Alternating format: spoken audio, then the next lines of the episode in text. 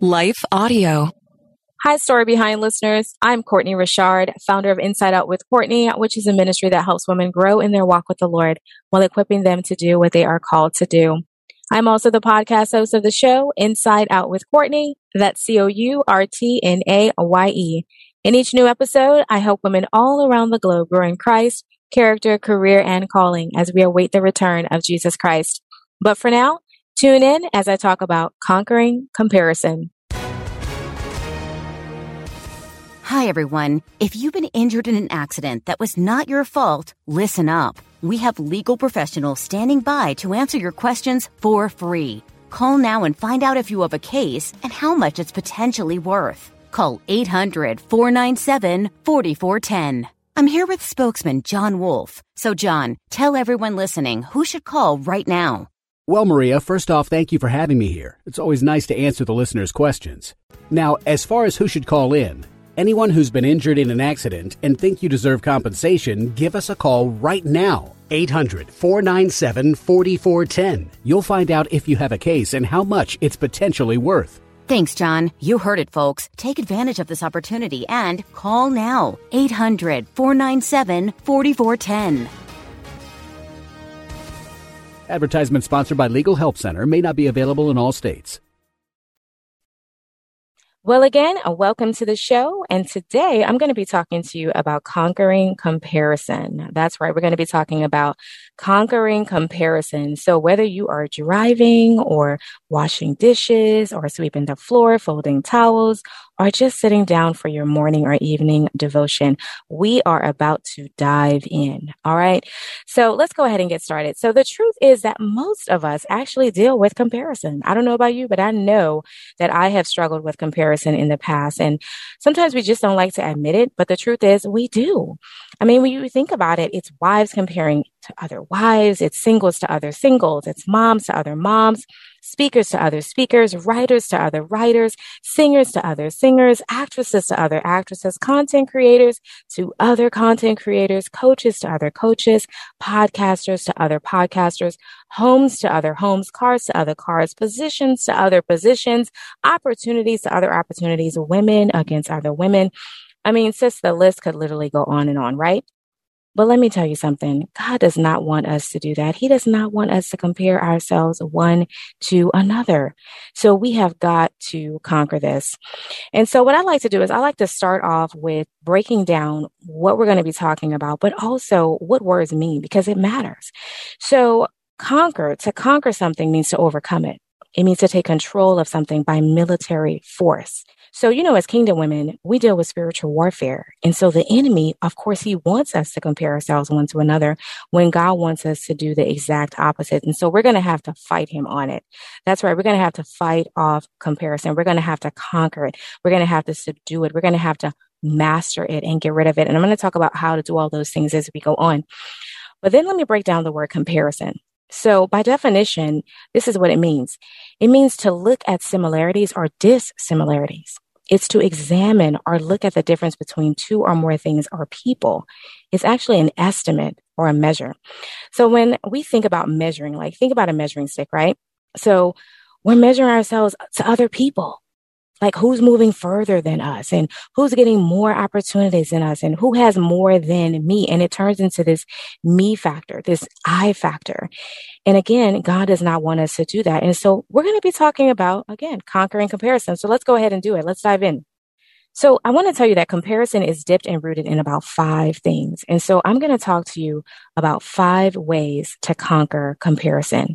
So number one, it starts with hidden jealousy. Mm-hmm. That's right. It's so sneaky. And here's the thing. It stems from the heart. It stems from the heart. It's coming right from the heart. But here's the thing. You're looking at things, whether it's social media or whether it's someone in your church or your community or maybe on your job. If you're a student, maybe it's someone at school or just someone, maybe it's a friend or maybe it's a colleague that you're like, Oh my gosh, like I don't look like them. I don't have what they have. Uh, I, I, I don't, my stuff doesn't look like them. I don't have the opportunities that they're having And so you begin to compare yourself. And the way to conquer this and a way to get rid of it is first you have to examine yourself, examine your heart, and realize that you are actually battling with the sin of jealousy. And then from there, go to God and talk to him about it and confess where you are and just be real open and honest and say, God, I think I'm struggling with jealousy. And that's yucky and it's embarrassing. And of course, you don't want to tell somebody about it. Maybe you might want to confess it to someone and that's okay. Bible says to do that. But just going to God and saying, God, this is yucky in my spirit. I don't want it in me. I want to get it out. And so the way to do that is one, to go and talk to him. And then secondly, pull up scriptures. Like I would encourage you to pull up scriptures on jealousy and just feast on about five to 10 of them and just go over them and recite them over and over and over in your devotional time or throughout the day or maybe during lunchtime or your 15 minute break if you're working. So just really just get it down into your spirit because you want that stuff out of you.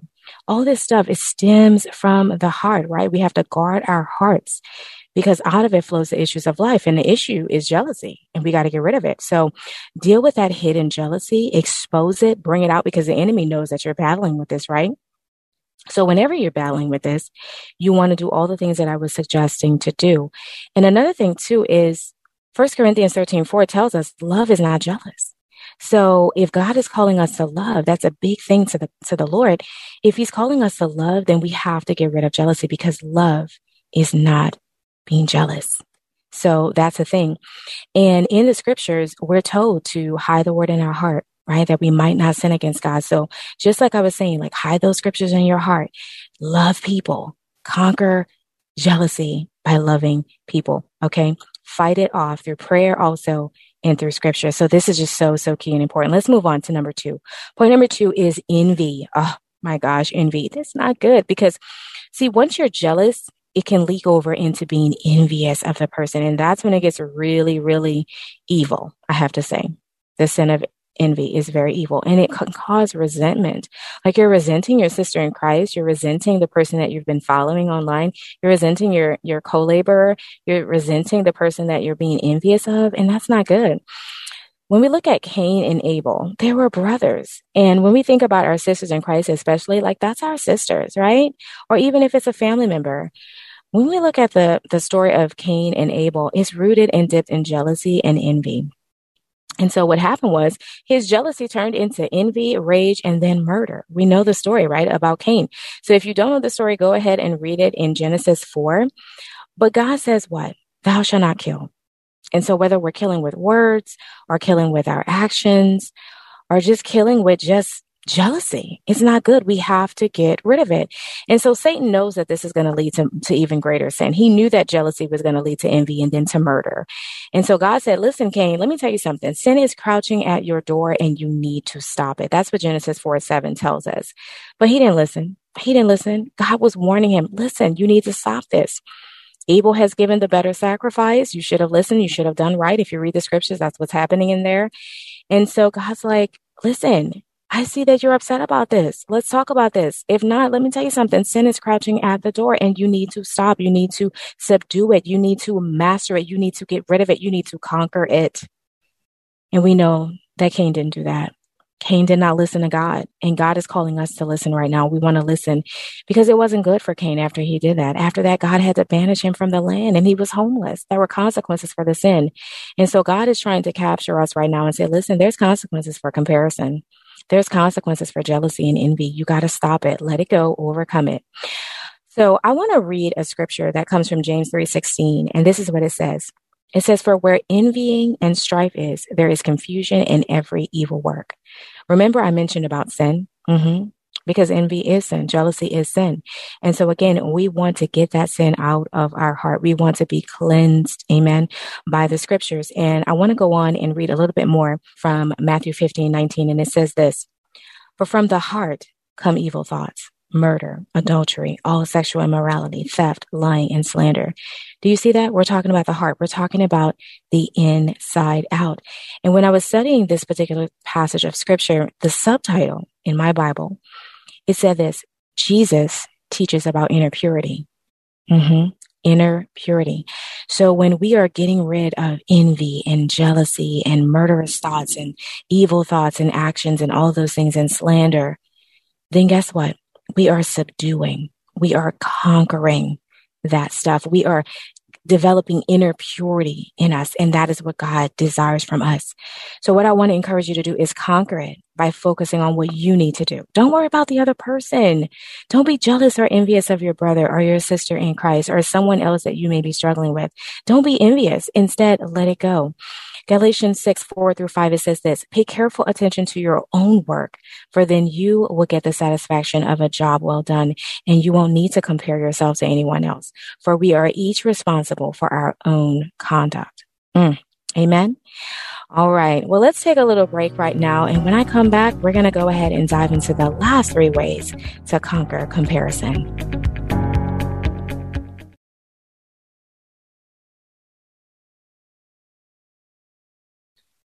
All right. Well, welcome back. We're going to go ahead and talk about the last three ways to conquer comparison. And number three is discontentment. Mm, discontentment. What it actually means is a lack of contentment. It's a lack of satisfaction with one's own possessions, status, or situation. And you know what? It's a sense of grievance. I looked up somewhere and I was reading something, and this is what it said. It said restlessly unhappy. Mm, let me tell you something. When I saw that, I was like, that's exactly what discontentment is. It's restless unhappiness. And it's not like you're unhappy for the other person. It's just that you are unhappy in your own spirit, in your own soul. And we need to tackle that. We need to conquer that. Full transparency. Let me tell you something. As a writer, let me tell you, I'm in the run right now to be traditionally published. And I have a proposal, I have a literary agent, and all the things. And it is hard for me to see on social media so many women around me, my sisters in Christ, that I love so much that are actually getting book deals. And I'm still in the wait. And it has been a while. Okay. It's hard. Rejection, rejection, rejection, and having to pick myself back up and encourage myself in the Lord and encourage myself with other writers. It's hard. So if you're a writer, sister, I know where you are. If you're trying to be traditional, published, I know where you are. And if this is God's will for us, it will happen. But it doesn't mean that it's not hard. And let me tell you something comparison, that sneaky little thing of comparison, what it does for us is it allows us to go into this place of self doubt. And we begin to say, am I good enough? Am I not a good enough writer? Does anybody not see that, you know, this is good? I mean, honestly, pride gets in the way. We start going into that I factor. We start getting low in our spirit. And this is with anything. For me, it's writing, right? For me, it's getting a publishing deal. But for you, it may be something else. So examine your own self and understand that guess what? that discontentment is not good. And so we need to get rid of it. It is a grievance. It is something that makes us restlessly unhappy. And instead, how do we conquer it? We conquer it with joy. We conquer it with being grateful for what God is doing in our lives. We conquer it by not looking at the one thing that we desire and not looking at everything else that God is doing in our lives. We have to be grateful and just pause and consider and say, God, you know what? You're doing this and that for me, and I'm grateful. I'm grateful for those things. If we go back and we look into the Garden of Eden, you know, Adam and Eve, they had so much. They were able to just enjoy everything else, all the other trees, all the other aspects of the garden. But there was just one thing that they couldn't have. One thing. And the enemy will do that to us. He will show us this one thing that we can't have. And then all of a sudden we become discontent we become discontent. And God does not want us to do that. And so we have to say, you know what? Mm-mm. God has done so much for me. I'm grateful. And if He wants to do that thing for me, amen. But if not, it's okay because He's got other things in store for me. So again, choose joy, choose joy, continue to occupy until Jesus comes and conquer it. One of the scriptures that I love before I go into the next point is this from 1 Timothy 6 6. It says, Godliness with contentment is great gain. Mm. Godliness with contentment is great gain. So as we wait, we need to wait with godliness. We need to be godly as we wait and be content in the state that we're in. Just like Paul said, he knew how to be content in whatever state he was in. And so we need to be able to do the same thing. So conquer it with contentment. Amen. Amen. All right. So let's go ahead and dive into point number four, which is deprivation. That's right, deprivation. Deprivation is the feeling that you're being deprived of something, deprived that God is holding back on you. Like He does not want to give you this amazing gift or this amazing next step or whatever it is that you've been praying for. Remember, we want His will, not our own. We want His way, not our own way. And so we have to look at it through the lens of Scripture. Psalm 84, 11, 12 says this. It says, the Lord will not withhold any good thing from those who do what is right. It goes on to say, O Lord of heaven's armies, what joy for those who trust in you. So while we are waiting on God to move, on that good thing in our lives. We have to understand that God is calling us to trust Him right where we are. Trust Him in the way and knowing, standing on truth and understanding that God is not going to withhold any good thing from us. He's not going to do that to us because He loves us. Amen. And so let me give you a personal story about me, something I just recently went through one day I was feeling really, really low in my spirit and I began to think about, you know, the book stuff. And I was like, oh my God, like this is taking so long. Like, this is really hard. This is really, really hard for me. And I'm really trying to work through this. And so God whispered to me in the midst of that. He said, baby girl, lift up your head. I've got good things in store for you. And the next day, let me tell you something. I woke up to two new speaking opportunities and another potential opportunity. And so here I was looking at this one thing, and God's like, listen, baby girl, I've got good things in store for you. And I want to tell you the same thing. Baby girl, God's got good things in store for you. I want to encourage you. And I want you to encourage yourself in the Lord and in the word.